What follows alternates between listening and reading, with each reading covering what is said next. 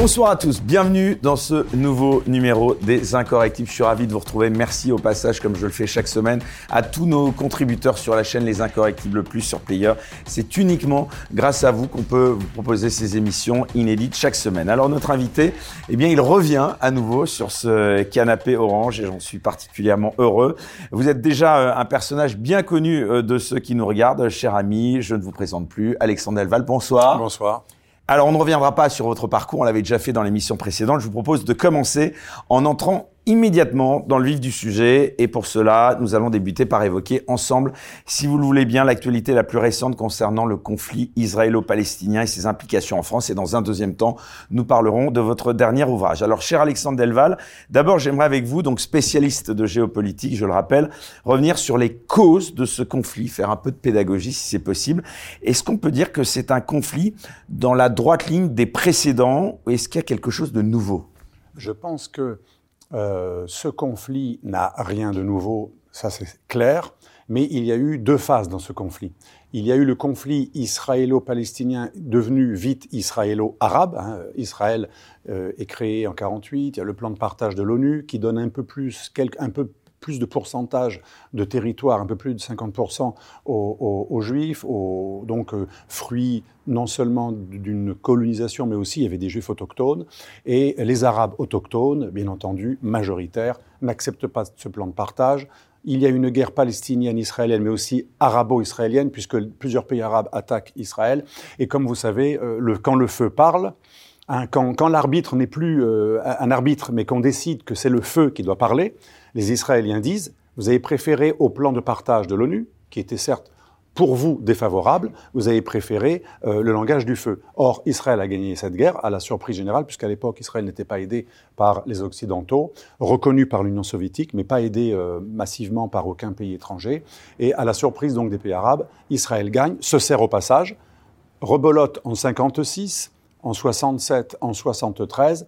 Certes, entre-temps, dans les années 80-90, après il y aura les accords d'Oslo, entre-temps le Sinaï aura été rendu, restitué, mais Israël a gagné des territoires, on ne parlera pas uniquement du Golan, etc. Ça c'est pour l'affaire très courte, conflit israélo-arabe. À partir de 2000, il y a une évolution très intéressante, non pas que je cautionne quoi que ce soit, mais d'un point de vue géopolitique, un passage à une dimension plus globale, supérieure, à plus haut niveau. On était dans le local ou dans le régional. On va passer au global. Comment ? Ce qui est assez génial, encore une fois, ça ne veut pas dire que c'est bien. Quand on dit génial ou efficace en géopolitique, ce n'est pas de l'admiration, c'est qu'on constate l'efficacité. On parle d'intifada el-Aqsa. La première intifada, c'était une intifada, je dirais, nationaliste palestinienne. En 2000, on a un saut quantitatif et entre guillemets qualitatif, puisqu'on va vers le religieux, on parle d'Intifada el-Aqsa, du nom de la mosquée lointaine, et on parle beaucoup de el-Qods, parce que vous savez que dans le Coran, dans l'islam, il n'y a pas le mot Jérusalem, ni même Yerushalayim, on parle de el-Aqsa, d'el-Qods, donc d'un territoire saint, Qods, de l'arabe Qudus, sacré, etc., un territoire sacré, el-Aqsa, la mosquée lointaine, le masjid al-Aqsa. Donc on va islamiser la cause palestinienne, et ça c'est génial, parce qu'en islamisant la cause palestinienne, ce n'est plus un conflit entre Palestiniens et leurs amis ou frères arabes avec le mythe de la Oumma al-Arabia ou tout simplement le nationalisme arabe palestinien contre un nationalisme considéré comme colonial israélo-juif ou judéo-israélien ou judéo-sioniste. Ça devient un conflit entre le monde juif associé à l'Occident, cette idée islamiste que les juifs et les chrétiens sont toujours amis les uns les autres contre le musulman. Et donc ça devient un conflit judéo-chrétien, enfin juif, mais aidé par l'Occident chrétien, contre non pas les Arabes ou les Palestiniens et même pas les Arabes, mais contre les musulmans dans l'ensemble, puisque l'intifada el-Aqsa en 2000 appelle à considérer ce conflit comme un conflit de 1 milliard de musulmans, ou 1,4 milliard selon les chiffres. Donc en fait, il n'y a rien de nouveau. Ce qui se passe aujourd'hui, c'est la continuité de l'intifada el-Aqsa. La différence, c'est qu'entre-temps, l'OLP, l'autorité palestinienne, qui a autorité sur la Cisjordanie, l'autorité palestinienne a perdu un territoire, elle a perdu le contrôle de Gaza, elle en a été expulsée manu militari.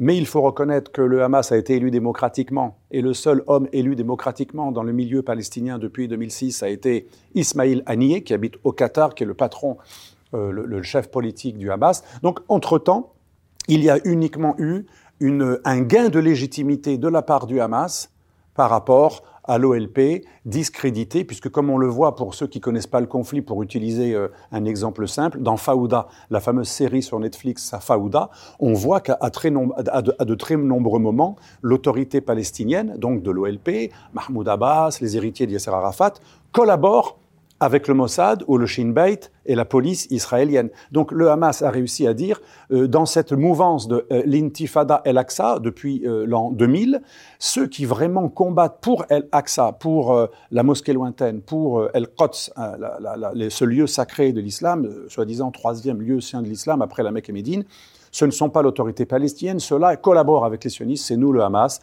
et par extension, ceux qui sont proches de cette idéologie califale, ummiste, c'est-à-dire ceux qui résonnent en umma musulmane et pas uniquement en nationalisme, donc le djihad islamique, le Hamas et quelques autres groupes. Donc voilà, il ne s'est rien passé de plus, il y a eu juste un transfert de légitimité vers le Hamas, et c'est pour ça que moi je soutiens, et après j'arrête avec cette réponse, je soutiens que le Hamas gagnerait les élections en Cisjordanie s'il y avait des élections. Et donc ça veut dire quoi ? Que cette opération du Hamas a été très intelligente de la part du Hamas. Elle a consisté à rappeler aux Arabes que la cause palestinienne ne devait pas être oubliée, parce qu'on était un peu en train de l'oublier avec l'accord, vous savez, israélo-arabe, les accords d'Abraham et l'Arabie saoudite qui allaient y rentrer.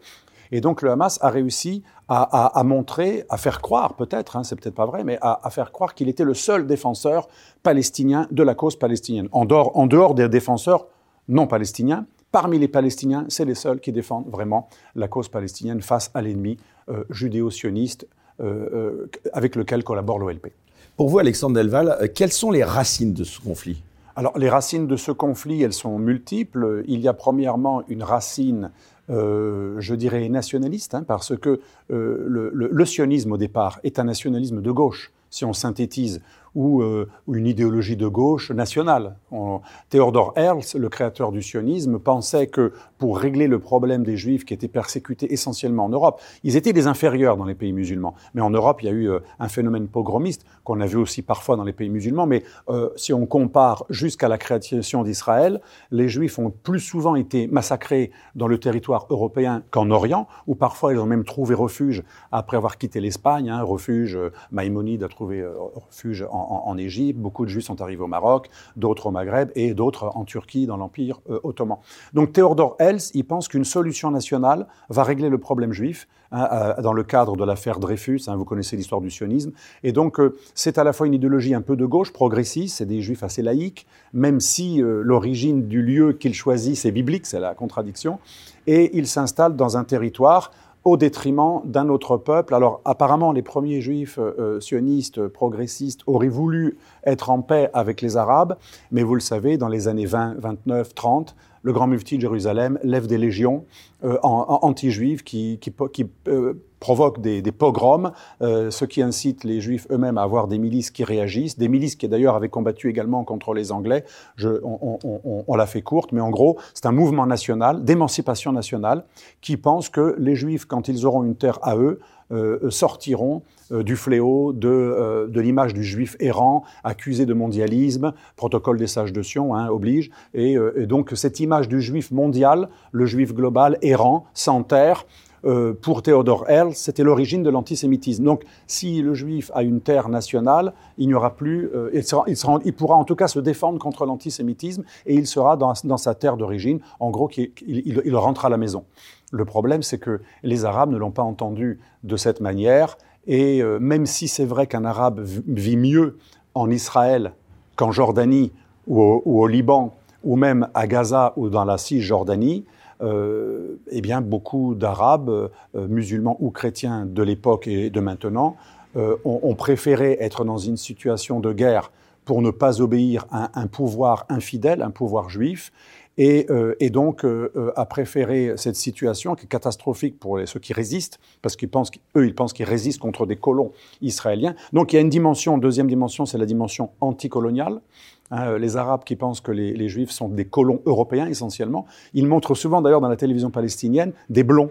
des Juifs blonds, en montrant, vous voyez, c'est même pas les autochtones, c'est même pas les descendants des vrais Hébreux qui sont restés ici. Il y avait 10% de vrais Hébreux qui sont restés toujours en Israël jusqu'à à l'époque moderne. Mais en gros, eux, ils disent, ce sont des gens extérieurs, ils n'ont rien à voir avec les autochtones et les descendants des autochtones. Donc ça, c'est la deuxième dimension. Pour les Arabes, c'est une dimension anticoloniale. Et la troisième dimension, c'est la dimension nationalisme arabe contre sionisme pro-occidental. Et la quatrième dimension, la dernière, qui donne plus de côté viscéral, c'est la religiosisation, l'islamisation de l'intifada, de la cause palestinienne, du nationalisme palestinien, qui n'est plus la cause des Arabes ou des Palestiniens, mais qui est devenue la cause de tous les musulmans. Alors en fait, c'est pas vrai, hein. Beaucoup de musulmans se contrefichent de la Palestine, de même que beaucoup de gauchistes et d'extrême gauche et d'écolos en Europe s'en contrefichent. En vérité, c'est une cause étendard, c'est une cause qui permet de mobiliser. Comme jadis, il y avait le Vietnam, après il y a eu la Palestine. D'ailleurs, c'est les comités Vietnam qui sont devenus des comités Palestine dans les structures d'extrême gauche en Occident. Donc, peu importe que ça soit vrai, ce qui compte, c'est que c'est une cause qui mobilise de très très nombreux musulmans. Et donc les Juifs croyaient échapper à l'antisémitisme avec une solution nationale dans leur peuple d'origine. Et en fait, Israël a non pas créé, parce qu'il existait un antisémitisme arabo-musulman, mais on pourrait dire que ça l'a boosté, ça l'a réveillé, ça l'a multiplié. Et surtout quand le nationalisme palestinien et l'islamisme ont rencontré le nazisme dans les années 30, et bien sûr pendant la Seconde Guerre mondiale, avec non seulement le grand mufti de Jérusalem, mais d'autres personnages aussi qui, dans le monde arabe et en Palestine, ont pensé que les nazis étaient des alliés, puisque c'était le juif, l'envahisseur, pour les uns, l'ennemi du genre humain pour les autres. Et depuis, eh bien, ça s'est retourné contre le sionisme. Le sionisme est devenu le nouveau prétexte à l'antisémitisme. Ce qui ne veut pas dire que tous les antisionistes sont antisémites, ou les anti-israéliens, mais c'est devenu un créneau pour un antisémite renouvelé, teinté de progressisme et d'anticolonialisme. Donc vous voyez, ça fait beaucoup de dimensions. Et bien sûr, pendant la guerre froide, le camp communiste aidait les Palestiniens, les fameux islamo-progressistes, comme on les appelait au Liban, et bien sûr le camp occidental aidait Israël. Et donc depuis, c'est aussi devenu la cause, si on arrive à l'époque actuelle, c'est la cause du monde multipolaire, du monde alternatif, des non-alignés, des anti-occidentaux. Et c'est pour ça qu'on a une sorte de polarisation. Le monde, en gros, anti-américain, anti-européen, est plutôt pro-palestinien, bien qu'il y ait des exceptions. C'est pas aussi clair que ça, et bien entendu, le monde occidental est plutôt pro-Israël. Alors venons-en, si vous voulez bien, à cette attaque du 7 octobre dernier, justement. Vous qui êtes un fin géopoliticien, comment vous expliquez la défaillance des services israéliens qui étaient pourtant réputés comme étant parmi les meilleurs au monde ? Je ne sais pas si c'est une vraie défaillance, parce que les services israéliens intérieurs savaient qu'il y avait des choses qui se passaient. Moi, par exemple, je devais me rendre... Qu'est-ce que vous pensez justement des théories qui laissent entendre que Netanyahou était peut-être au courant ? Je n'en suis pas sûr et je n'y crois pas vraiment.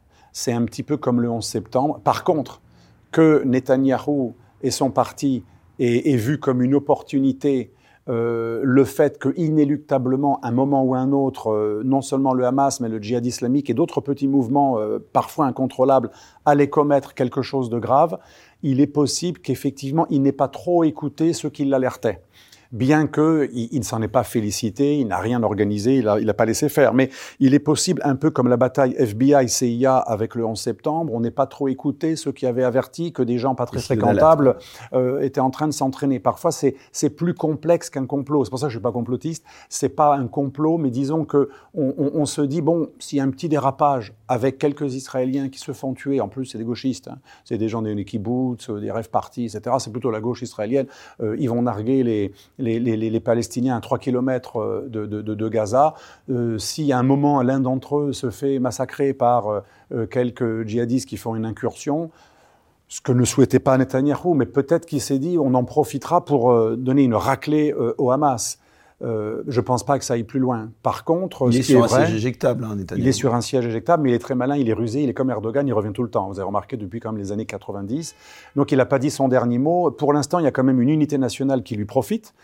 Il y avait beaucoup plus de divisions nationales avant l'attaque qu'après, même si les gens le font un peu en reculant. Ils sont obligés. De grands opposants ont dit on t'aide à faire cette unité nationale. Alors, pour l'instant, c'est plutôt mieux pour lui qu'avant l'attaque, même si les gens qui ont des familles prises en otage, etc., protestent beaucoup. L'essentiel des Israéliens aujourd'hui sont derrière un gouvernement qui doit être uni face à l'adversité. Donc ce n'est pas un échec total pour lui. Par contre, il a joué avec le feu, comme les Américains. Pour lutter contre les communistes, les nationalistes arabes et l'Union soviétique, les Américains ont joué avec Al-Qaïda, la base en arabe, qui était une base de recrutement de tous les volontaires djihadistes, frères musulmans, pakistanais, saoudiens ou autres, qui venaient se battre contre les soviets. Et il y a toujours, quand on veut jouer avec le feu, on risque de se brûler, ou quand on joue avec un explosif, ça peut nous péter dans les mains. Et on a abouti au fait que, ça c'est incroyable, l'organisateur du premier attentat contre le 11 septembre, Abdelrahman, c'était un Égyptien très connu d'une mouvance djihadiste extrêmement radicale, ancien d'Afghanistan, il a eu sa green card. Il y en a plein comme lui. Donc de nombreux combattants anti-soviétiques que les Américains avaient fréquentés quand la CIA aidait les islamistes en Afghanistan, ils se sont dit, c'est nos copains, on s'est battus ensemble contre les Ruskov. Ça, c'est la bêtise américaine, puisque le russe, c'est toujours été l'ennemi principal. L'islamiste n'est pas vraiment l'ennemi principal. En tout cas, avant le 11 septembre, c'est ce que pensaient les Américains. Et du coup, on a plein de fous furieux qui ont eu des green cards. On a même des terroristes proches du commando du 11 septembre qui s'entraînaient au centre de tir de la CIA, le High Shooting Range Center de New York. C'est incroyable, hein, j'en ai parlé dans mon premier livre. Et donc, de la même manière, Netanyahou, comme le Shin Bet à son époque, à la création du Hamas, donc c'est pas que Netanyahou, un certain nombre de dirigeants, fonctionnaires ou politiques élus en Israël ont laissé faire le Hamas depuis la création en 87 par Cheikh Yassine. Le Shin Bet a laissé faire. L'idée, c'était quoi ? On fait monter des fous furieux qui vont être un parfait épouvantail pour discréditer la nation palestinienne. Et comme ça, en plus, ça affaiblit l'ennemi principal, qui à l'époque était quand même terroriste, qui avait perpétré beaucoup d'actes. Ils ont renoncé très tardivement au terrorisme. Il y a eu beaucoup d'actes terroristes dans le monde entier contre des Juifs et des Israéliens perpétrés par l'OLP. Donc, je ne veux pas les accabler. À l'époque, on peut presque comprendre si on a une vision cynique. Moi, je pense que le cynisme, à un moment, se retourne contre tous. Mais ceux qui ont cette vision cynique ont pensé sincèrement en Israël que laisser faire le Hamas permettait d'affaiblir l'OLP. En 2012, Netanyahou n'a toujours pas compris que c'était dangereux de jouer avec le feu. Il a même permis des accords qui autorisent le Qatar à financer officiellement le Hamas, c'est-à-dire l'administration du Hamas, à Gaza et bien plus, puisque tout le bureau politique du Hamas est au Qatar et Israël n'a apparemment pas énormément protesté contre l'activité du Qatar, ni même rompu les contacts officieux. Donc on a laissé faire le Hamas et tout ça vous explose dans la figure. Je suis absolument pas surpris. On le sait depuis 1987, que ça soit le laxisme d'Israël vis-à-vis du Hamas, en 87, création du Hamas, ou la complicité avec les émirs du Qatar, ça date de 87, c'est pas nouveau. Qu'on nous dise pas que c'était quelque chose de très récent, quand ils ont accepté les travailleurs de Gaza récemment, etc. Non, c'est quelque chose de très ancien. Le Hamas, pour vous, c'est quoi ? Le Hamas, alors c'est une organisation qui est à la fois sociale, il ne faut pas le nier, humanitaire, c'est-à-dire elle fait de l'action sociale, et c'est la raison pour laquelle... Mais avant d'être terroriste, c'est une organisation humanitaire, islamiste, sociale, qui est islamiste, mais comme beaucoup de mouvances islamiques, comme Islamic Relief, comme les frères musulmans un peu partout dans le monde, ils ont une activité charitable. Parce qu'un islamiste qui n'est pas que djihadiste, en général, il a une énorme dimension sociale pour conquérir les cœurs, les esprits, nourrir les ventres. Donc il y a cette dimension sociale qui fait que le Hamas prend une assise dès sa création dans la fin des années 80. Bien sûr, c'est aussi très rapidement un mouvement terroriste puisque c'est la branche la plus radicale des frères musulmans. C'est que les frères musulmans sont contre le terrorisme là où c'est pas nécessaire, comme en Europe. Ils pensent que l'Europe est Dar el-Shahada, terre du témoignage, ou Dar el-Da'wa, terre de l'annonce. Par contre, dans certains territoires, les frères musulmans ont toujours dit que le djihadisme pouvait être une arme légitime, puisque le djihadisme lui-même n'est pas étranger aux frères musulmans. Il a été créé par Sayyid Qutb. Sayyid Qutb, c'est la plus grande figure des frères musulmans juste après son créateur Hassan al-Banna. Et Sayyid Qutb avait créé l'idée du djihadisme et de cette espèce d'application à l'islamisme de la révolution permanente de la gauche. Il venait d'ailleurs du léninisme, monsieur Sayyid Qutb, avant d'être djihadiste. Et donc ce djihadisme est intrinsèque à l'idéologie des frères musulmans, surtout sa branche palestinienne, puisque l'idée des frères musulmans, c'est qu'on est contre le djihad quand l'islam peut progresser et s'étendre pacifiquement, comme c'est le cas en Europe, pas besoin de djihadisme, c'est le djihad du verbe, pas le djihad guerrier, mais là où il y a un pouvoir infidèle, un pouvoir mécréant, un pouvoir ignorant, un pouvoir barbare, el-hukm el-jahili, comme disent certains islamistes, là où il y a un pouvoir infidèle qui domine le musulman, alors qu'avant c'est le musulman qui dominait cette terre, c'est comme l'Espagne, il y a un certain nombre de territoires symboliques que l'islam veut récupérer. Pas que les islamistes djihadistes, que le monde musulman aimerait récupérer, ou en tout cas dont il est nostalgique. Pour l'Espagne, c'est la nostalgie, avec un désir de récupération, et pour Israël, c'est un combat total, puisque ce territoire était jusqu'à très récemment,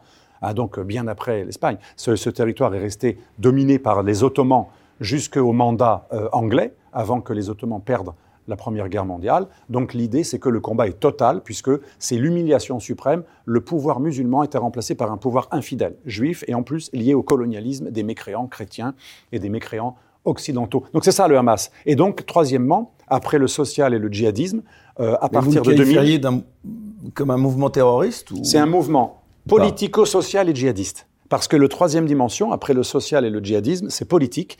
Il a réussi, comme le Hezbollah au Liban, à avoir aussi des élus. Et d'ailleurs, je le répète, Ismaïl Haniyeh, le chef du Hamas, a été élu démocratiquement. C'est peut-être le seul militant politique palestinien qui bénéficie du suffrage universel dans sa terre. Et c'est ça qui est un énorme défi pour tous ceux qui veulent caricaturer cette histoire. Le problème, c'est la légitimité. Qu'est-ce qui fait avancer l'histoire ? C'est la légitimité. La légitimité aujourd'hui, elle est beaucoup plus avec les islamistes qu'avec les nationalistes. En général, dans les pays arabes, c'est presque partout pareil. Les nationalistes, en général, ils arrivent au pouvoir par des coups d'État, où ils gardent leur pouvoir par l'armée. Et en général, en dehors des djihadistes qui sont une mouvance minoritaire dans l'islamisme, l'islam politique, en général, gagne les élections. Algérie, il y a eu un coup d'État contre eux. Égypte, il y a eu des coups d'État contre eux. En Turquie, c'est pas arabe, mais c'est quand même un pays musulman, à chaque fois l'armée faisait des coups d'État contre des gens qui étaient pro-islamistes élus, comme Erdogan, qui est allé en prison en 97. Donc c'est vraiment universel. Regarde, on a d'autres exemples. La Syrie, s'il y a eu des élections libres en Syrie, les sunnites frères musulmans auraient gagné les élections. Au Yémen, les frères musulmans ont gagné les élections. Au Maroc, après le printemps arabe, et en Tunisie, les frères musulmans ont gagné les élections. Ça fait beaucoup quand même. Donc la légitimité du suffrage et de l'argument démocratique est plutôt en faveur des islamistes, et même de certains islamistes djihadistes, quand ils sont en même temps politiques. Et c'est là qu'on peut parler d'organisation hybride. Politique, sociale, humanitaire et djihadiste. Qu'est-ce que vous faites contre une... Djihadiste pour terrorisme. Djihadiste pour terrorisme, hein, c'est un néologisme qu'on a figé à partir de la racine jihad, l'effort de guerre, jihad fi sabilillah, mais c'est un mouvement effectivement terroriste dans la mesure où le djihadisme, c'est la branche terroriste de l'islamisme politique et califaliste, c'est-à-dire à la différence de l'islam politique qui passe par les élections, l'islam politique qui veut rétablir le califat, souvent emprunte la voie du djihadisme parce qu'ils aimeraient, quand ils le peuvent, emprunter la voie des élections, mais ils savent qu'il y aura toujours un barrage parce qu'aucun État arabe ou musulman ne veut quitter ses frontières pour se diluer dans un empire universel. Donc en général, les djihadistes qui sont des califalistes, qui considèrent que seul l'État islamique est légitime, el-Dawla el-Islamiyya, hein, contrairement à la nation arabe, au nationalisme arabe, donc el-Watan al-Arabiyya ou el-Dawla al-Arabiyya, là, ici, c'est le nationalisme pan-islamique. Donc les djihadistes sont des pan-islamistes qui pensent que dès lors que les États-nations mécréants de facto, c'est-à-dire les États musulmans qui ont divisé la Oumma en faisant des nations sur le modèle européen, ceux-là sont des traîtres à l'islam du seul fait qu'ils sont nationalistes. Ils ont divisé la Oumma et ils ne sont plus éligibles comme musulmans. Ils sont apostats de facto. Et donc, le djihadisme, c'est la seule solution puisque ces gens sont des apostats. Ils nous feront toujours obstacle. Et quand on gagnera les élections, ils nous renverseront, donc il reste que la voie du djihadisme qui vise à sidérer l'ennemi par la vaillance des premiers combattants d'Allah qui étaient des valeureux combattants qui n'avaient peur de personne. Et l'idée des djihadistes, je termine, c'est que si à l'époque des compagnons et des successeurs de Mahomet, d'où le mot calife, ça vient du mot successeur, si les grands califes Rachidoun, les 4 califes Rachidoun qui ont succédé à Mahomet, ont conquis en moins de 100 ans l'équivalent hors de la Chine, du monde civilisé. C'est extraordinaire. L'Empire byzantin, l'Empire perse, complètement dégommé pour l'Empire perse et à 3/4 des faits pour l'Empire, enfin toutes les possessions orientales, eh bien les djihadistes se disent, si on a réussi au 7e siècle, c'est parce que nous avions une foi sans limite, nous n'avions pas peur de la mort, nous allions en cavalier dire aux gens, aslam taslam, soumets-toi, tu seras épargné, et dès lors qu'ils refusaient d'embrasser la foi, nous l'attaquions. Et l'ennemi était sidéré, un peu comme les Mongols. Donc l'idée des djihadistes, c'est retrouver l'esprit guerrier, équivalent des Mongols, que seuls d'ailleurs les djihadistes peuvent freiner. Hein. L'idée, c'est quoi ? C'est la force sidératrice du faible au fort, mais qui est tellement dans la non-peur de la mort, dans l'acceptation de la mort. C'est la théorie du maître et de l'esclave. Si moi, je n'ai pas peur de mourir, je finirai toujours par vaincre un groupe supérieur en nombre, mais constitué de gens qui aiment la vie. Et ça, c'est l'idée des djihadistes. Il ne faut pas la sous-estimer. Nous, on dit en géopolitique une représentation, même folle, il ne faut jamais la sous-estimer, car quand quelqu'un meurt pour une représentation, c'est une représentation sérieuse. Quel est le rôle de l'Iran dans tout ça ? On entend beaucoup de choses sur ce pays. Alors, j'aime beaucoup votre question, parce que sur 4 pays qui financent et qui aident le Hamas, il y en a même d'autres, mais sur 4 pays qui ont pas mal financé, Turquie, moins que le Qatar, mais elle a financé, elle a beaucoup aidé, et elle continue à aider le Hamas. Koweït, pays très pro-occidental que nous avons libéré de l'invasion irakienne, donc un pays islamique, avec plein de frères musulmans élus au Parlement, que l'on a aidé contre le nationalisme arabe, on retrouve cette dichotomie. 3e pays, le Qatar, où se trouve tout le bureau politique du Hamas. Et depuis 1987, l'émir de l'époque était déjà un ami personnel et un soutien de Cheikh Yassine, qui a créé le Hamas. Alors qu'on ne me dise pas que le Qatar est devenu ami du Hamas juste pour être ami avec nous et nous libérer les otages. En gros, on nous l'a fait billard à 3 bandes. On ne nous la fait pas, parce qu'on sait que c'est depuis 1987 que le Hamas soutient idéologiquement cette mouvance. Et le Hamas, d'ailleurs, finance partout les frères musulmans. Donc le Hamas soutient la cause des frères musulmans, l'idéologie des frères musulmans. Qardawi, vous savez, l'homme qui a installé les frères musulmans en Europe avec Saïd Ramadan, était hébergé au Qatar, il était devenu qatari. Donc le Qatar. Et en fait, sur ces 4 pays, seul le 4e est chiite iranien. L'Iran a instrumentalisé le Hamas, mais n'oublions pas que le Hamas est beaucoup plus fidèle envers le Qatar, le Koweït et la Turquie qu'il ne l'est envers l'Iran. Et j'ai un exemple qui montre que tout ce qu'on entend dans les médias en ce moment est nul et non avenu concernant l'Iran. L'Iran, parce que l'Iran, quand il y a eu la guerre en Syrie, l'Iran était du côté de Bachar al-Assad, nationaliste arabe alawite, lié au schisme en général, parce que les Alaouites sont issus du schisme, mais laïques, adeptes du parti Baas, un parti nationaliste arabe, et Bachar al-Assad, son régime alaouite nationaliste arabe, est lié à l'Iran et bien sûr à la Russie, où il y a des bases militaires. Donc quand Bachar al-Assad faisait face aux djihadistes sunnites d'Al-Qaïda, de Daesh et de plein de groupes pro-turcs ou frères musulmans, eh bien le Hamas a choisi son camp, il était contre l'axe qui aujourd'hui s'appelle l'axe de la résistance, comme disent les Libanais. Ce n'était pas l'axe de la résistance. Le Hamas a été expulsé de Syrie. Le Hamas n'a absolument pas été un proxy de l'Iran. Les vrais proxys de l'Iran, les milices chiites irakiennes et les milices chiites libanaises du Hezbollah, se sont battus corps et âme pour défendre le régime de Bachar al-Assad sur ordre de l'Iran.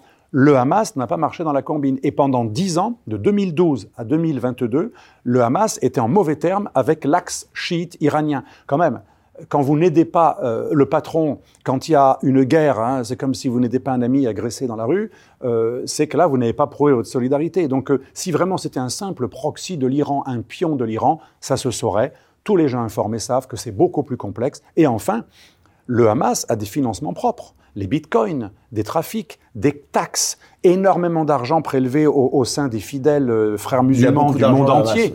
Il a beaucoup d'argent, le Hamas. Non seulement il y a des fonds européens destinés à la Palestine, dont une partie atterrit. Mais oui, une partie atterrit à Gaza et dans les mains du Hamas, puisque une partie. C'est intéressant ce que vous dites là. Vous êtes en train de dire qu'une partie des fonds européens. Une partie des fonds européens destinés à la Palestine. Une partie est redistribuée pour l'administration de Gaza, dans une logique presque charitable, par l'autorité via l'autorité palestinienne et les institutions internationales, histoire de pas. C'est sûr que les gens de Gaza, faut pas qu'ils meurent de faim. Donc, on essaie de faire la différence entre le Hamas et les habitants de Gaza. Donc, mais les pauvres habitants de Gaza, quand une partie de l'aide légale envers la Palestine arrive à Gaza, elle est détournée par tous ces riches qui ont des très belles propriétés un peu partout dans les pays arabes.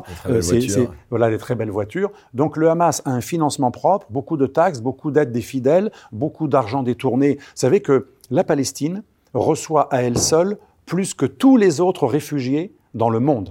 Je répète, l'UNRWA, l'agence internationale onusienne qui est spécialement dotée, destinée à aider la Palestine, a plus d'argent, ou autant ou légèrement plus, que tous les autres réfugiés du monde. Donc les Palestiniens réfugiés, parce que c'est au titre de réfugiés qu'on a créé l'UNRWA, reçoivent plus d'argent que les réfugiés de tous les autres conflits, de tous les autres pays du monde. Ce sont des milliards, sans parler de milliards des fidèles. Par exemple, quand vous êtes à Paris, dans certains quartiers musulmans où il y a beaucoup de musulmans, il y a une boulangerie et il y a une sympathique tirelire avec la mosquée El Aqsa et c'est écrit « Donnez pour la Palestine ». Il y a une chance sur deux que vous donnez pour Gaza, pour le Hamas, puisque c'est souvent des frères musulmans qui sont dans ce militantisme El Aqsa. Ils ne parlent jamais de la Palestine.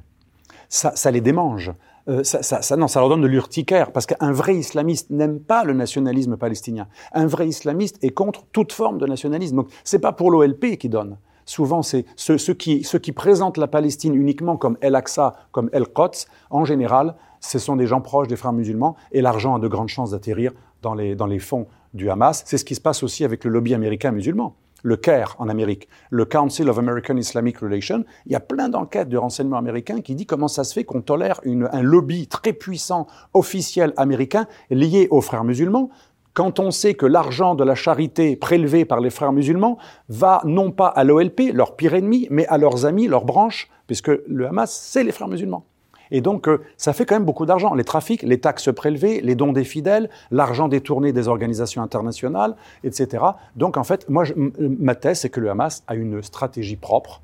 Il a fait cet acte du 7 octobre dans sa propre volonté, sa propre initiative. Et l'Iran a été obligé de récupérer. L'Iran voulait peut-être des actions, peut-être pas une action aussi énorme, et d'ailleurs beaucoup de petits mouvements, ça commence à sortir, j'ai vu LCI ce matin, enfin ils le disent, il n'y a pas que le Hamas, il y a plein d'autres petits mouvements pratiquement incontrôlables, il y a une telle haine amassée qu'en fait l'Iran ne contrôle pas, c'est pas un proxy, et je le répète, si c'était un proxy, ça se saurait, dans la guerre en Syrie, le Hamas aurait combattu du côté de l'axe irano-syrien, et c'est pas le cas. Donc le Hamas a une logique propre. C'est intéressant, vous venez de parler des États-Unis. Est-ce que vous pensez que cette guerre, elle aurait eu lieu sous Donald Trump ?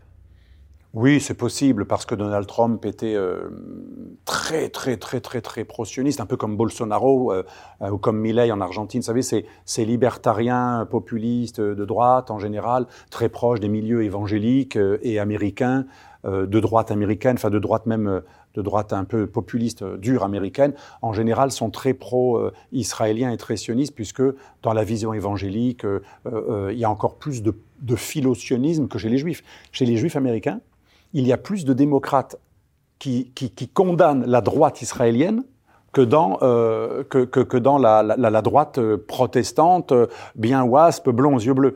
Et donc ça, c'est important de le comprendre. Donc, étant donné que les accords d'Abraham ont été mis en place, vous savez, c'est les accords israélo-arabes de réconciliation avec Israël. Ces accords ont été mis en place par Jared Kushner, donc le gendre de Trump, et Trump lui-même. Et ces accords, c'est quand même des accords qui ont été faits par la droite trumpiste et par le gendre de confession juive israélite de Trump. Donc pour les Palestiniens, c'est quand même l'ennemi suprême.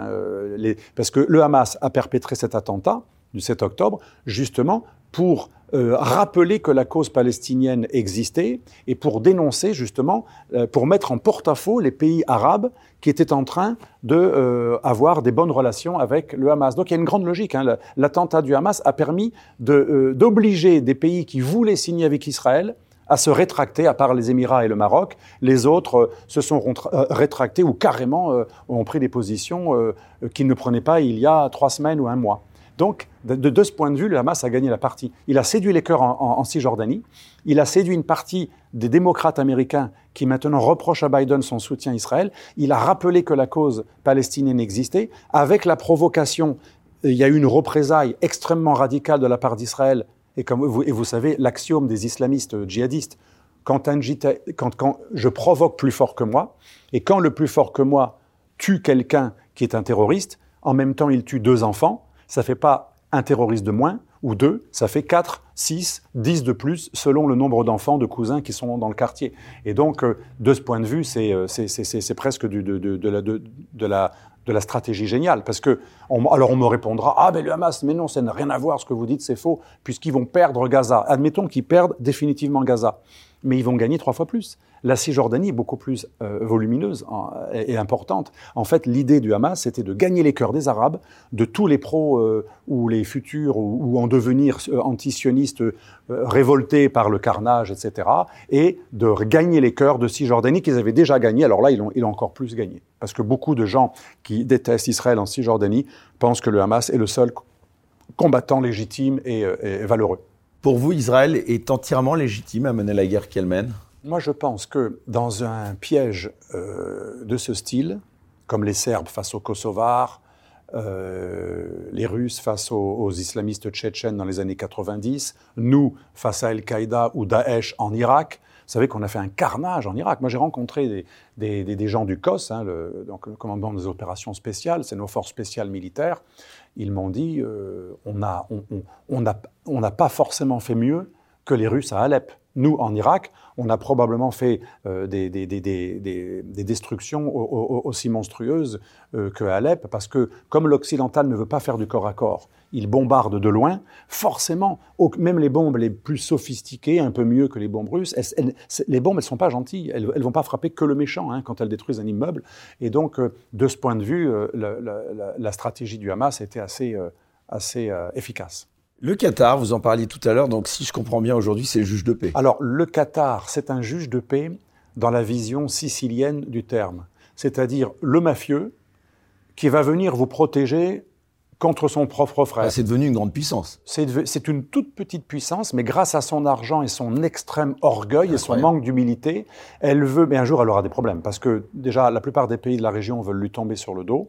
Alors là, c'est un coup réussi pour le Qatar, puisque ça met en porte-à-faux ceux qui reprochaient au Qatar son soutien au Hamas, qui était considéré comme une organisation terroriste par beaucoup de pays arabes. Mais le Qatar veut effectivement être plus grand que sa toute petite taille, sa toute petite superficie. Et je pense que c'est un jeu assez intelligent qu'il mène. Et le soft power du Qatar pour exister face aux autres, c'est justement les frères musulmans. En aidant les frères musulmans pendant le printemps arabe, le Qatar pensait pouvoir mettre en place des régimes qui lui seraient favorables ensuite. De même que les Émirats soutiennent l'axe opposé, l'Égypte et les anti-islamistes. Donc le Qatar est une vraie puissance. Mais je pense qu'à un moment ou un autre, quand cette passion sera retombée, parce que ça retombe toujours, je pense qu'à un moment, il y aura une heure de vérité et un jour, le Qatar devra arrêter pour une raison très simple. En soutenant les frères musulmans, le Qatar soutient l'organisation ennemie numéro 1 de tous les pays du Golfe qui ont peur de la logique des frères musulmans qui consiste à renverser les monarchies. Les frères musulmans veulent renverser toutes les monarchies en place dans le Golfe. Et tous les régimes arabes qui ne sont pas favorables. Tous les régimes arabes, monarchies ou républiques militaires, comme l'Égypte, toutes sont menacées par les frères musulmans. Et c'est pour ça que les frères musulmans ont participé et ont récupéré le printemps arabe. Et c'est pour ça qu'Obama et les démocrates américains ont aidé le printemps arabe. Parce que les démocrates américains sont pro-frères musulmans, parce qu'ils sont pro-Qatar. Tandis que les trumpistes, les isolationnistes américains sont anti-Qatar et pro-Saoud. Les Saouds, aujourd'hui, votent pour Trump.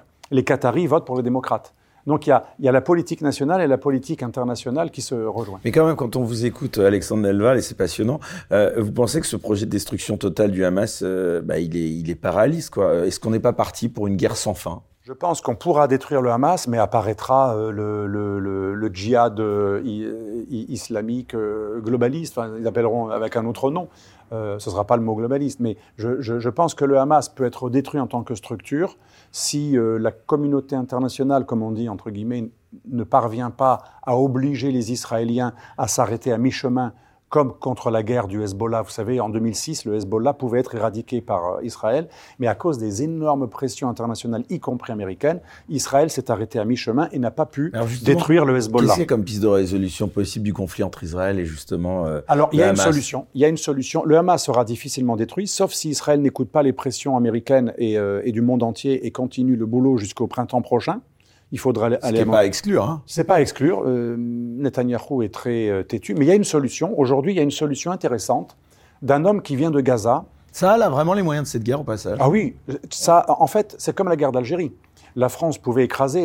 Et d'ailleurs, elle avait vaincu militairement le FLN, mais c'est politiquement que la France a perdu. Les pressions russes, américaines et du tiers-monde et des pays anticolonialistes ont obligé De Gaulle, qu'il avait quand même déclaré déjà en 1944, un discours de Brazzaville, De Gaulle a accepté l'indépendance, mais il l'a imposé, l'indépendance. Il aurait pu... Mais Israël a les moyens de faire durer cette guerre. Israël a les moyens de faire durer cette guerre, d'écraser l'ennemi. Le problème, c'est que le prix... c'est minimum 10 000 morts. 10, 15, ça peut même aller jusqu'à 100 000 morts. Enfin, il n'y a pas de fin. Maintenant, dans le sud de Gaza, c'est pas le nord. La bataille dans le nord de Gaza, les Gazaouites pouvaient fuir. Et les gens du Hamas pouvaient fuir. Donc, ils ont combattu, mais à reculons. Maintenant qu'ils ont le dos à la mer, les gens du sud de Gaza vont se battre beaucoup plus durement. Et donc, ça va être bien pire que la guerre qui est en cours depuis 3 semaines. Donc, Israël peut gagner la guerre avec un prix humain énorme. Beaucoup de soldats israéliens tués. Alors, beaucoup pour eux, c'est des centaines. Quand il y a des centaines d'Israéliens tués, c'est des milliers de Palestiniens. Mais là, on est déjà à presque 100. Quand on sera à 300, 500, imaginons 3000, 10 000 Israéliens morts, le prix va être énorme. Et combien de temps une démocratie peut tenir avec beaucoup de cercueils qui rentrent à la maison? C'est ça la question. La vraie question, elle est là. Mais les moyens, ils les ont. Ils peuvent pulvériser, littéralement, le Hamas. Le problème, c'est que les gens qui ont perdu un cousin ou qui ont un frère cul de jatte ou qui ont perdu leur petite sœur dans un bombardement israélien, eux, ils vont probablement adhérer à un mouvement encore pire, peut-être à Al-Qaïda, peut-être à Daesh, qui aimerait bien, comme chez les talibans, récupérer, être encore plus dur que les durs. Aujourd'hui, que les talibans se sont légèrement, entre guillemets, modérés, Daesh progresse en Afghanistan en disant « Nous, on continue le combat que vous avez cessé de mener ». Et donc voilà, c'est le problème est politique et psychologique. Et c'est là la force du Hamas, c'est la guerre du faible au fort. C'est une guerre psychologique, asymétrique, qui fait que celui qui a la puissance et qui est plus puissant n'est pas forcément le vainqueur. Alexandre Delval, qu'est-ce que vous pensez de la proposition de Joe Biden d'une situation à 2 États, adossée, je cite, à une autorité palestinienne revitalisée? Qu'est-ce que ça veut dire exactement? Je pense qu'elle n'est pas crédible, et c'était la question aussi d'avant, vous me parlez de la solution. Elle n'est pas crédible, cette solution, et c'est pas moi qui le dis. C'est un des plus grands hommes politiques palestiniens qui a fait de la prison en Israël. Qui ça? Mohamed Dahlan. Le fameux Mohamed Dahlan que j'ai rencontré il y a quelques années, qui habite dans les Émirats. Il est de Gaza. Il a fait de la prison, donc il a payé quand même de sa propre chair son combat pour la Palestine, mais il a fait un calcul très froid. J'étais à un dîner où il expliquait son raisonnement. Il a dit « Moi, je ne suis pas pro-israélien. Je ne suis pas pour collaborer avec les sionistes juifs, ONI, diaboliques, etc., etc.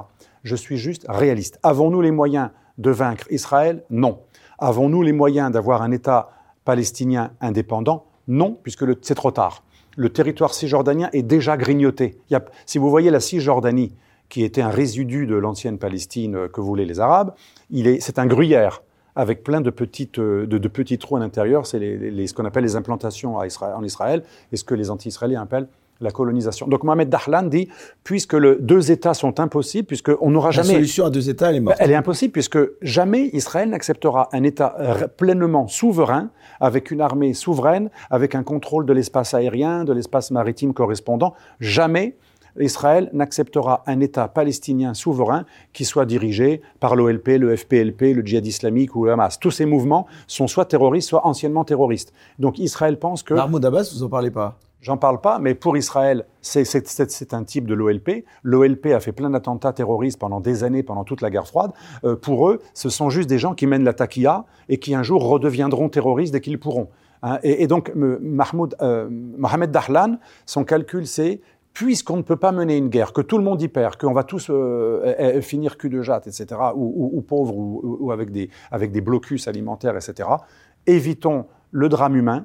Et il accepte, alors je sais que ça lui donne une réputation de quasi-collabo, il dit « Moi, je me propose de participer à des élections dans l'autorité palestinienne et je serai l'homme de l'autorité palestinienne qui ne réclamera pas un État pleinement étatique, mais une sorte d'État dans une sorte de confédération dont Israël aurait plus de souveraineté, mais comme une confédération dans laquelle ce serait un État un peu moins souverain que l'État israélien. Donc il accepte une sorte de suzeraineté avec l'État israélien pour sauver les meubles et pour au moins faire en sorte que les Palestiniens de Gaza et de Cisjordanie, au moins, puissent vivre dignement et ne pas être en état de guerre permanent. C'est la solution à Mohamed Dahlan. Les Émirats l'appuient. Et Mohamed Dahlan est très populaire à Gaza, contrairement à ce qu'on croit. Il est très mal vu, bien sûr, par l'OLP et surtout par le Hamas. Mais la population, elle aime bien parce qu'il apporte beaucoup d'argent. Lui aussi, il apporte de l'argent, non pas au Hamas, mais à la population. Il fait du charity et il a les Émirats derrière lui. Et là, c'est la solution que voudrait proposer... La population, au passage, elle ne se révolte pas. La population dans ces territoires, justement, palestiniens. Vous me dites, finalement, le Hamas, là, vous voyez, a quand même des opposants. Oui. Bon, il a le soutien de la population ? Alors, bah, c'est compliqué, quand même. Le Hamas a le soutien de la population si on s'en réfère aux élections de 2006. Mais est-ce qu'aujourd'hui, à Gaza, il serait si populaire ? Moi, je soutiens que le Hamas, aujourd'hui, est probablement plus populaire en Cisjordanie qu'à Gaza, pour une raison très simple. Un islamiste peut être populaire, mais quand il arrive au gouvernement, il est beaucoup moins populaire quelques années plus tard. Regardez l'Iran. Il y a eu une révolution iranienne, tout le monde était contre le Shah, on a acclamé Khomeini comme le père de la nation. Quelques années plus tard, les gauchistes se mordaient les doigts d'avoir soutenu Khomeini. Donc il est probable que les habitants de Gaza, qui vivent sous un totalitarisme, parce que le Hamas, c'est quand même un mouvement totalitaire, voilà, qui tient d'une main de fer son pays, qui punit les blasphémateurs. On a même des réfugiés palestiniens en France qui ont été emprisonnés pour blasphème, etc. Donc il y a beaucoup de jeunes... C'est compliqué de s'opposer au Hamas. C'est très compliqué, c'est très risqué. C'est quand même un mouvement qui tue, comme vous, vous allez aux toilettes. Il n'y a aucun problème pour éliminer quelqu'un de la manière la plus barbare. Il le montre de temps en temps. Donc c'est très dur de vivre sous le Hamas. En plus, il y a, en dehors même des violences, ce n'est pas tout le temps, c'est un mouvement qui met une chape de plomb. C'est un mouvement qui vous contrôle.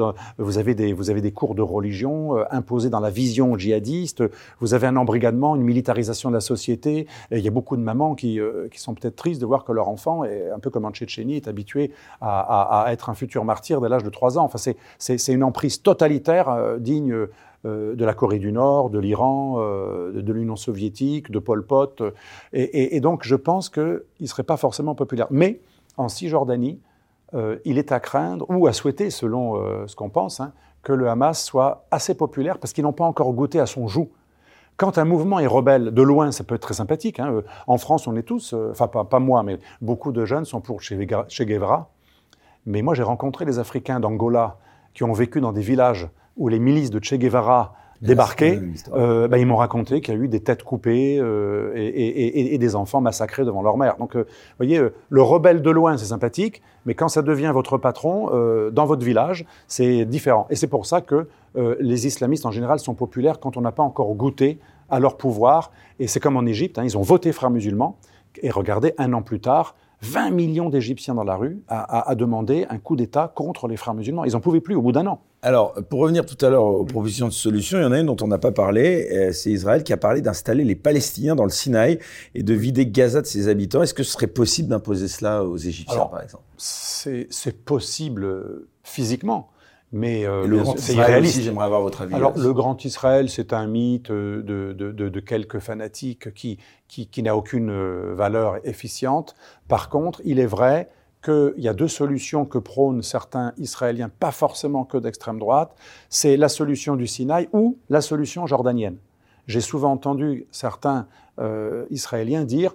Pourquoi on n'aurait pas donné finalement la Jordanie aux Palestiniens, puisque la Jordanie est déjà palestinienne. Il faut savoir que la Jordanie est déjà à 60% palestinienne. Certains disent même qu'on aurait dû faire le découpage du mandat Palestine anglais, c'était le mandat Palestine, ancienne vilayette ottomane. Pourquoi on ne donne pas donc la Jordanie aux Palestiniens ? D'autres disent le Sinaï aux Palestiniens. Pourquoi pas ? Peut-être que si les Émirats mettent 100 milliards, où il a bien vendu une île aux Saoudiens, peut-être que M. El-Sisi en Égypte accepterait un deal de ce style.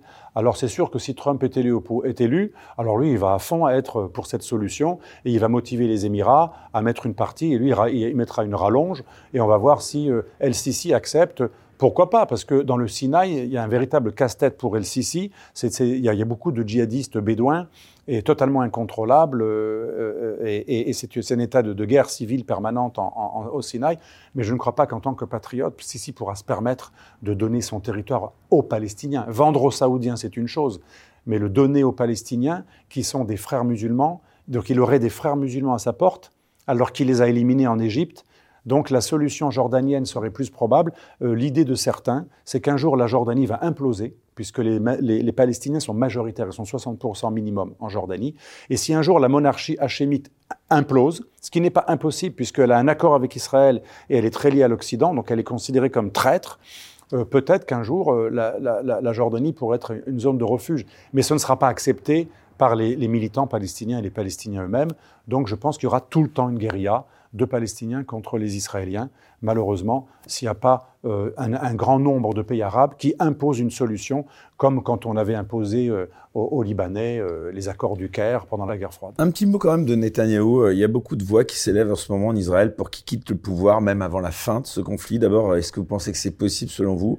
Et puis, si jamais ça arrivait, qui pourrait le remplacer ? C'est impossible, à mon avis, puisque en situation de guerre, en général, quelqu'un qu'il soit autoritaire, populiste, démocrate ou totalitaire ou dictateur, en général, ça solidarise. La preuve, ses ennemis politiques ont fait un cabinet d'union nationale avec lui. Donc je ne pense pas que les mécontentements de certains représentent la majorité des Israéliens. Mais est-ce qu'il y a quelqu'un derrière lui qui est prêt à reprendre le flambeau ? Ah oui, il y a beaucoup de concurrents. Je ne suis pas spécialiste de la politique israélienne, mais ils n'ont pas forcément été extrêmement brillants. Par exemple, Lapid, qui est son pire concurrent, il n'a pas brillé par stratégie, puisqu'il a fait de la démagogie pro-ukrainienne et anti-russe, ce qui a fait croire aux Russes qu'Israël s'éloignait de la neutralité, et ça a fait que c'est l'une des raisons pour laquelle la Russie a eu un malin plaisir à alimenter un petit peu le camp pro-palestinien, plus que le camp pro-israélien ces derniers temps, alors que Poutine n'avait jamais fait ça avant. Donc, il a des concurrents, mais il n'est pas forcément le plus bête, et il n'est pas forcément le plus déraisonnable, et il n'est pas forcément le moins habile. Lapid a oublié qu'Israël doit jouer sa partition. Israël a intérêt à être neutre. Israël n'avait aucun intérêt à se mettre du côté des Ukrainiens. En plus, il s'est mis à moitié du côté des Ukrainiens. Pas vraiment, mais suffisamment pour que les Russes, un peu comme les Arméniens qui ont voté pour un anti-russe, les Russes les ont lâchés.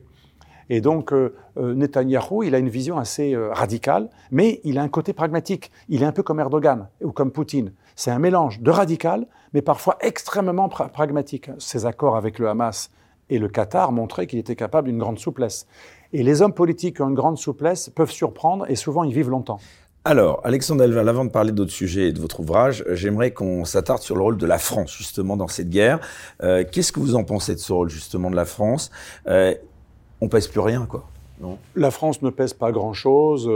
On est considéré pro-arabe par les Israéliens et pro-israélien par les Arabes. C'est vraiment exactement ça. C'est pas mal, ça. C'est pas mal, mais vous savez, il y a un proverbe sicilien qui dit Quoesparte et Chavemeguparte, et ça veut dire celui qui veut être un peu ménager entre les deux, il prend des coups des deux côtés. Donc, est-ce que c'est la position ? Non, ce qui est pas mal, c'est la position de non-aligné, je suis d'accord, qui est très gaullienne, ça c'est pas mal, mais nous, c'est pas pareil. On n'est pas un non-aligné, un peu comme les Turcs, qui sont bien vus à la fois des Russes et des Ukrainiens. Nous, on est mal vus des deux, c'est pas pareil. Projet de coalition internationale de Macron. Alors, le projet de coalition internationale de Macron, mais c'est totalement fantasmagorique, puisque ridicule. La coalition internationale, je ne vois pas laquelle, je ne vois pas quelle coalition internationale. Encore une sortie un peu ridicule, quoi. C'est ridicule parce qu'Israël n'a aucunement besoin même d'aide des armées étrangères, hein. Ça va plutôt l'empêcher. C'est un peu comme les Maliens, ils se débrouillent beaucoup mieux depuis qu'il n'y a plus les Français entre eux et les djihadistes, paradoxalement, et on va le voir bientôt. C'est pareil, Israël a juste besoin qu'on le laisse tranquille pour faire son travail jusqu'au bout. Alors je ne dis pas que c'est moi ce que je souhaite, je ne prends même pas parti, c'est purement une observation. Si Macron voulait plaire aux Israéliens et lutter contre la Hamas, il dirait Israël fait son opération jusqu'à ce qu'elle aboutisse à son terme. Bien entendu, il ne peut pas dire ça, c'est pour ça qu'il fait du en même temps, parce qu'effectivement, pour que le Hamas soit éradiqué, il faudrait donner une carte blanche à Israël pour faire... Pas un génocide, comme disent les pro-palestiniens, ça c'est outrancier, mais un véritable carnage. Si vraiment on veut faire le travail jusqu'au bout, c'est quelque chose qui va coûter beaucoup de morts palestiniens, mais également beaucoup de morts israéliens. Donc voilà, Macron essaie de plaire aux deux, mais en fait il a déplu aux deux camps. Et moi je l'entends bien, mes amis arabo-musulmans comme mes amis juifs, les deux me parlent de manière assez négative de la France. Et en plus, on n'est pas assez puissant pour se permettre. L'Amérique peut se permettre, comme on le voit en Afrique, d'être lié à deux camps opposés, et on ne lui en veut pas parce que c'est le plus puissant. Mais nous, on n'est plus assez puissant pour qu'on nous pardonne cela. Mais on aurait dû jouer plus intelligemment, un peu comme la Turquie face à l'Ukraine et à la Russie. On aurait pu jouer un non-alignement neutre, ce qui n'est pas pareil que de déplaire aux deux camps. La récente grande marche contre l'antisémitisme en France, elle a réuni plus de 180 000 personnes de tous les bords politiques. Qu'est-ce que vous en avez pensé ? J'ai pensé que c'était une manifestation... Ça traduit un plus grand attachement des Français pour les Israéliens que pour les Palestiniens, selon vous ? Je ne suis pas sûr. Comme l'Espagne, la France est un pays qui contient beaucoup de gens qui ont une vision négative d'Israël et plutôt positive du mouvement de libération palestinien qui représente le progressisme. Mais ce qu'on a vu à cette manifestation, c'est des politicards qui voulaient montrer leur tête, et ils se battaient d'ailleurs pour être le premier, pour pas qu'il y ait l'autre devant, etc. Donc des politicards qui feront la même chose s'ils ont des électeurs arméniens, ils feront la même chose pour l'Arménie, s'ils ont des électeurs arméniens. Là, ils le font parce que ils sont un petit peu antisémites, à mon avis, parce qu'ils croient qu'en se montrant dans ce genre de manifestation, on va plaire à ce qu'ils croient être un lobby juif médiatique, ce qui est une idée antisémite, parce qu'en fait, les juifs n'ont pas les médias comme le croient les antisémites à ce point, ou d'une manière si puissante. Donc, il y a une part de léchage de bottes, je m'excuse d'employer cette expression, il y a une part d'électoralisme. Pour certains, il y a une part de sincérité. Il existe des non-juifs particulièrement empathiques vis-à-vis de la cause juive. Mais vous savez, un de mes amis qui était un ancien déporté me disait « on n'est jamais mieux servi que par soi-même » et les judéophiles parfois peuvent devenir des judéophobes ou inversement, peuvent être des anciens judéophobes. Celui qui vous aime alors qu'il n'est pas du tout vous, c'est pas forcément toujours désintéressé. Donc les juifs savent qu'ils ne peuvent compter que sur eux-mêmes. Donc il y avait beaucoup de juifs, il y avait des politicards comme je viens de le dire, pour toutes raisons. Il y avait bien sûr des gens sincères, y compris parmi certains de ces politicards, et il y avait toute la droite. La droite qui, étant contre une immigration arabo-musulmane qui constituerait un danger pour la pérennité même, le droit dans ces droits à continuer d'exister. Reconquête et Rassemblement National. Rassemblement National, Reconquête, mon ancien parti, les LR, etc. Est-ce que c'est vraiment de l'empathie vis-à-vis de la cause juive ? D'où la phrase de Macron. Il n'est pas bête, Macron. C'est ce qu'il dit. Il sait, quand il emploie une phrase, pourquoi il l'emploie. Ne le sous-estimons pas. Il ne fait pas que parler comme ça. Il a des spin doctors, il a des public relations, des spécialistes de pierre quand il a dit « je ne voudrais pas que cette aventure soit en fait une façon de stigmatiser les musulmans », c'est très, très, très, très malin. Il a voulu envoyer un message de séduction aux musulmans déçus par lui, parce qu'il était très aimé de l'électorat musulman au tout début. Le recteur de la mosquée de Paris, Shems el-Din, était à fond macroniste, et en gros, l'électeur musulman en France a voté soit pour Mélenchon, soit pour Macron. Mais pas du tout pour la droite, ou très très très très peu. Donc il ne veut pas perdre cet électorat qu'il a déçu ces dernières années avec ses lois sur le séparatisme islamiste, avec la baïa, avec plein de... cette prise de conscience anti-islamiste l'a éloigné d'une partie de ceux qui avaient voté pour lui et qui maintenant vont voter gauche, ou même LFI. Et donc cette phrase, c'était très malin, c'était leur rappeler « moi je ne vais pas alimenter ce genre de manifestation qui en fait est un prétexte pour tous les anti-musulmans » pour venir manifester. Moi, je ne le pense pas, bien sûr. Mais c'est très malin, ce qu'il a fait. Il ne faut pas le sous-estimer. Est-ce qu'on peut, aujourd'hui, en France, j'ai envie de vous poser une question assez simple, mais à laquelle il est compliqué de répondre. Est-ce qu'on peut encore être pro-palestinien sans être traité d'antisémite ? Alors, on peut être pro-palestinien sans être traité d'antisémite. Déjà, les Palestiniens disent eux-mêmes qu'ils sont sémites, donc c'est même pas le mot. Mais on peut être pro-palestinien sans être judéophobe. Ça existe. Les responsables, même du CRIF, de la LICRA, même des gens qui sont des sionistes de droite, comme Golnadel, concède qu'il y a des gens qui sont pro-palestiniens sans être judéophobes. C'est-à-dire, je préfère le mot judéophobe à antisémite parce que c'est plus précis. Mais il est vrai, par contre, que beaucoup de judéophobes se cachent derrière le pro-palestinisme ou l'antisionisme, ou les deux. Ça, c'est indéniable. Donc, en fait, il y a les deux. Je pense qu'il existe des gens qui sont sincèrement empathiques vis-à-vis du peuple juif souffrant. Ils aiment le juif errant et ils sont contre la déportation et les pogroms contre les juifs. Ils luttent contre l'antisémitisme d'antan, la judéophobie d'antan. Par contre, ils sont un peu moins sensibles à l'antisémitisme arabo-islamique, qu'il considère non pas comme de la judéophobie, mais comme une forme de progressisme et d'anticolonialisme. Je ne veux pas les justifier, je montre juste le processus mental. Je ne pense pas que dans toute l'extrême-gauche, il n'y ait que des antisémites, contrairement à certains de mes amis, ou des judéophobes. Je pense que dans une partie de l'extrême-gauche, il y a de vrais antisémites qui ne l'avoueront jamais parce que leur parti surfe sur l'antinazisme. Quand vous êtes dans un parti anti-facho, vous ne pouvez pas avouer que vous êtes anti-juif. Donc il y en a qui sont anti-juifs, mais ne l'avoueront jamais. Ils vont même se battre dans un débat pour dire « moi je défends les juifs quand ils sont persécutés par l'extrême droite ». Par contre, ils vont trouver des circonstances atténuantes, anticolonialistes, à l'anti-juif qui sera barbu et qui s'exprimera au nom d'Allah. Voilà, c'est la contradiction. Donc il y a les deux. Il y a ceux qui mentent et ceux qui sont sincèrement pro-palestiniens sans être anti-juifs. Vous pensez que les risques d'attentats sur le sol français, ils ont augmenté suite à ces événements à Gaza ? Oui, parce qu'on a étudié ça, tous les spécialistes du terrorisme ont étudié ça. Vous savez que Goethe avait édité un roman, Werther. Vous savez, c'est le syndrome Werther. Dans le fameux roman de Goethe, un homme s'est suicidé et ça déclenche par mimétisme plein de suicides successifs. Et depuis, le nom de ce héros du roman de Goethe est devenu, on appelle ça le syndrome Werther. Quand il y a un attentat terroriste, parfois même des gens qui ont un mobile totalement différent vont commettre leur attentat juste après. Par exemple, Arras, c'est pas le même mobile, c'est pas la Palestine, c'est un professeur qui représente la laïcité. Et Bruxelles, c'est des Suédois qui ont blasphémé, c'est les supporters d'un pays où on a toléré de brûler des Corans. C'était pas le même mobile du tout, et pas le même lieu. Mais l'appel au djihad d'Ismaïl Haniyeh depuis le Qatar, alors je précise, depuis le Qatar, pas l'Iran, donc c'est le Qatar qui soutient des djihadistes, ça a donné une légitimation. Alors on le voit aussi dans l'expérience de Milgram.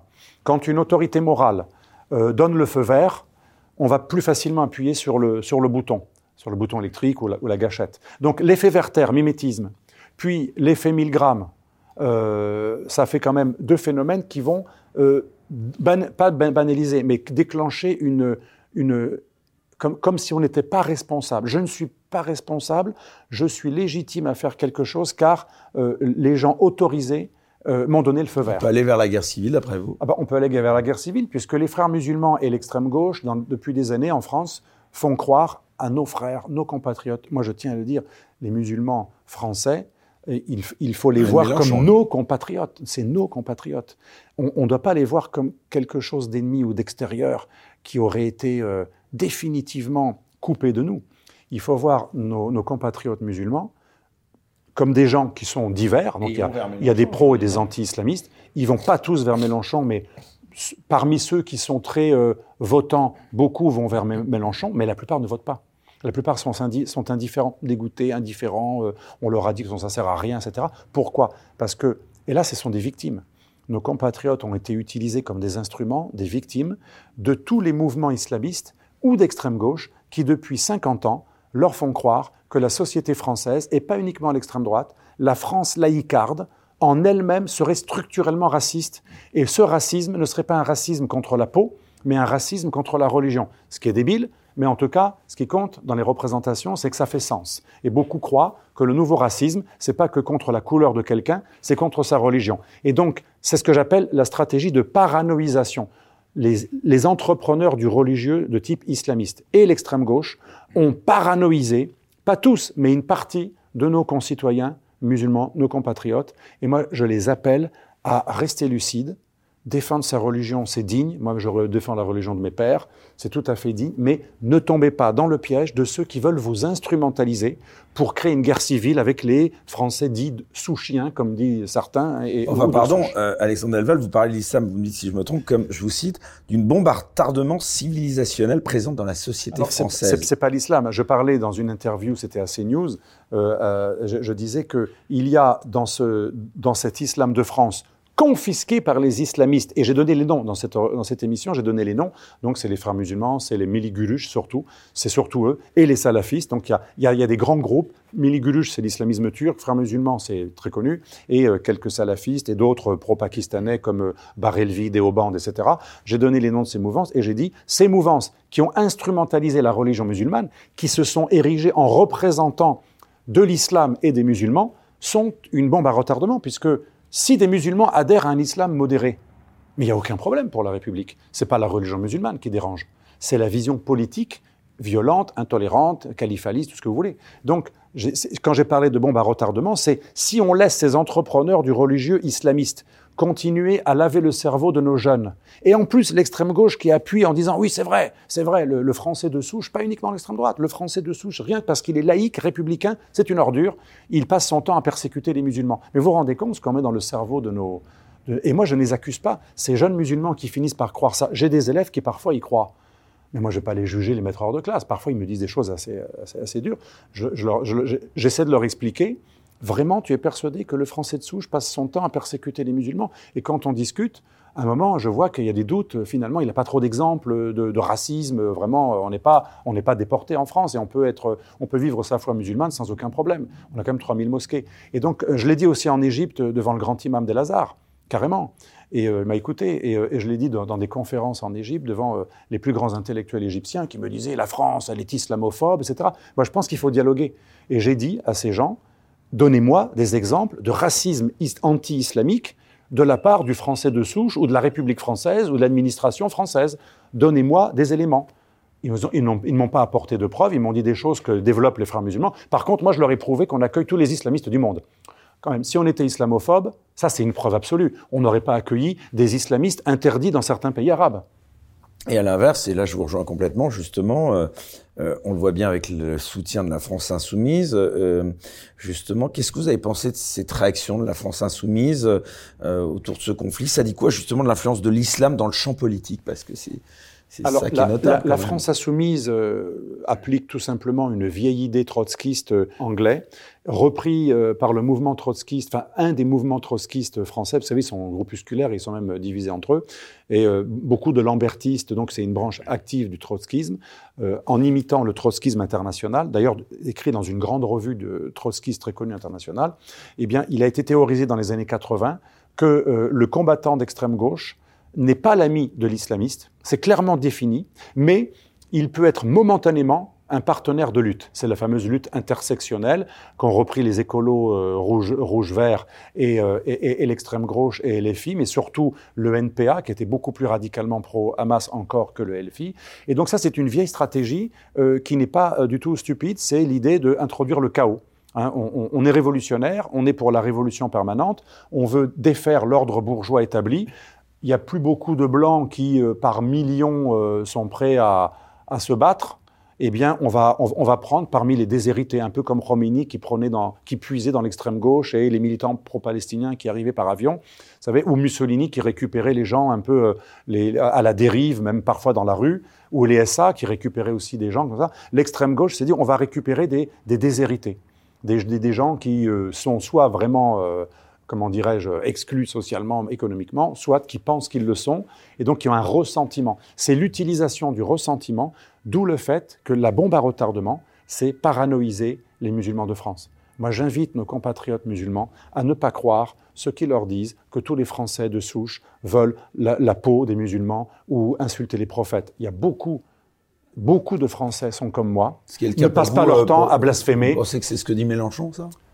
Non, bah non, malheureusement. Ce que dit Mélenchon, c'est le contraire. Mélenchon alimente l'idée qu'il y aurait un racisme structurel. Oui, en dénonçant quand même ce qui serait le racisme anti-musulman. Voilà. Alors Mélenchon dit qu'il y a un racisme anti-musulman, bien sûr, avec l'épouvantail de la droite et l'extrême droite, alors qu'en fait, c'est que des mots. Là, on a trouvé des graffitis sur une mosquée il y a quelques jours. C'était la une dans tous les journaux, une phrase écrite accusant, je crois, les musulmans d'antisémitisme sur une mosquée. Enfin, la différence, quand même, c'est que le camp d'en face, quand il attaque des chrétiens et des juifs, c'est des gens égorgés. Donc, c'est quand même pas exactement comparable. Hein. C'est comme si vous préférez quelqu'un qui vous dit « sale con » ou un coup de couteau dans la gorge. C'est sûr que c'est quand même pas pareil. On ne peut pas mettre tout au même niveau. Mais Mélenchon, malheureusement, fait croire qu'en utilisant des faits de soi-disant islamophobie, qui sont parfois des réflexions... Alors, une de mes étudiantes, parce que moi, ça ne me gêne pas qu'une femme soit volée dans mon cours, je m'en fous. Mais par contre, je respecte la loi. Vous en avez beaucoup qui sont volés ? Pas beaucoup, mais ça m'est arrivé. Mais moi ça ne me gêne pas du tout, personnellement. Mais je lui dis qu'en France, il y a des lois contre le voile islamique. Ce n'est pas la persécution des musulmans, puisque des dirigeants musulmans eux-mêmes l'avaient interdit et étaient contre. Atatürk, bien entendu, Nasser, etc. Donc je pense qu'il faut... J'avoue que la laïcité, c'est un leurre, pardon au passage. La laïcité n'est pas vraiment un leurre, mais les professionnels de la lutte contre l'islamophobie, islamiste ou extrême gauche, ont réussi dans la version wokiste, Vous savez que le wokisme rejoint à la fois l'islamisme et l'extrême-gauche. Allez sur le site de El Jazeera. Le site internet d'El Jazeera, AG+, c'est une rencontre entre des wokistes LGBTistes et des islamistes. En gros, l'islamiste dit à la lesbienne LGBT, « Moi, je suis voilée, toi, tu as les cheveux rouges et tu es lesbienne déclarée ou trisexuelle, etc., ou transgenre. L'important, c'est que moi, je ne devienne pas toi, toi, tu ne deviens pas moi, mais on est unis. On est unis, bien sûr, étanches. Donc, c'est un peu le slogan d'Erdogan, le voile ou la mini-jupe, chacun choisit. L'important, c'est que dans le quartier islamique, on soit en voile, et dans le quartier de Taksim, on est en mini-jupe. En Turquie, ben là, c'est un peu pareil. C'est très malin, parce que cette idée ne pollue pas les musulmans, parce que c'est une alliance où chacun dit, moi, je respecte le fait que toi, t'es complètement différent de moi. Et je suis uni contre ceux qui veulent qu'on ait tous des valeurs partagées. Nous, on est pour le différentialisme, on est ethno- ou religio-différentialiste, pour reprendre une expression connue, et par contre, eux, ils sont universalisme. Et ce qui est incroyable, l'universalisme, qui est l'idée progressiste par excellence, aujourd'hui est synonyme d'intolérance. Si vous êtes pour l'universalisme des valeurs, donc on a tous des valeurs partagées et des lois et des comportements, en gros, assez cohérents, eh bien là, on est intolérant. La tolérance aujourd'hui, c'est accepter un modèle totalement opposé au mien. Alors, c'est la fameuse vidéo, je renvoie nos auditeurs, allez voir une vidéo, c'est un régal, c'est à mourir de rire, c'est mieux que tous les sketchs que j'ai vus. C'est deux étudiants, probablement juifs américains d'une université, qui se moquent des wokistes pro-islamistes, et ils sont habillés en transgenre, tous les deux. Et ils ont un correspondant à distance qui est un militant du Hamas, et ils lui disent « Nous sommes LGBTQH comme Hamas, nous t'aimons ». Et le djihadiste lui répond « Moi, je vais te buter ». Et il rigole, il dit « Oh, c'est charmant, vous êtes très amusant ». Et il continue « Nous, on est intersectionnalistes, on va se battre ensemble ». Et l'autre lui répond « Oui, avec plaisir, venez nous voir en Amérique ». Et lui, il répond « Oui, quand je viens de te voir, je vais t'égorger ». C'est un peu ça ce qui se passe. Et donc, c'est complètement suicidaire. Moi, j'appelle aussi nos compatriotes de gauche et d'extrême gauche de réfléchir un petit moment à tous les militants progressistes, marxistes ou pas marxistes, mais de gauche, dans le monde musulman, qui ont été martyrisés par les mêmes islamistes qu'ils ont aidés, à qui ils ont servi la soupe. Et il n'y a pas que l'Iran. Regardez ce qu'écrit le grand homme de gauche algérien Rachid Boujedra dans « Les fils de la haine ». Rachid Boujedra montre à quel point l'homme de gauche est ce que l'islamiste déteste le plus.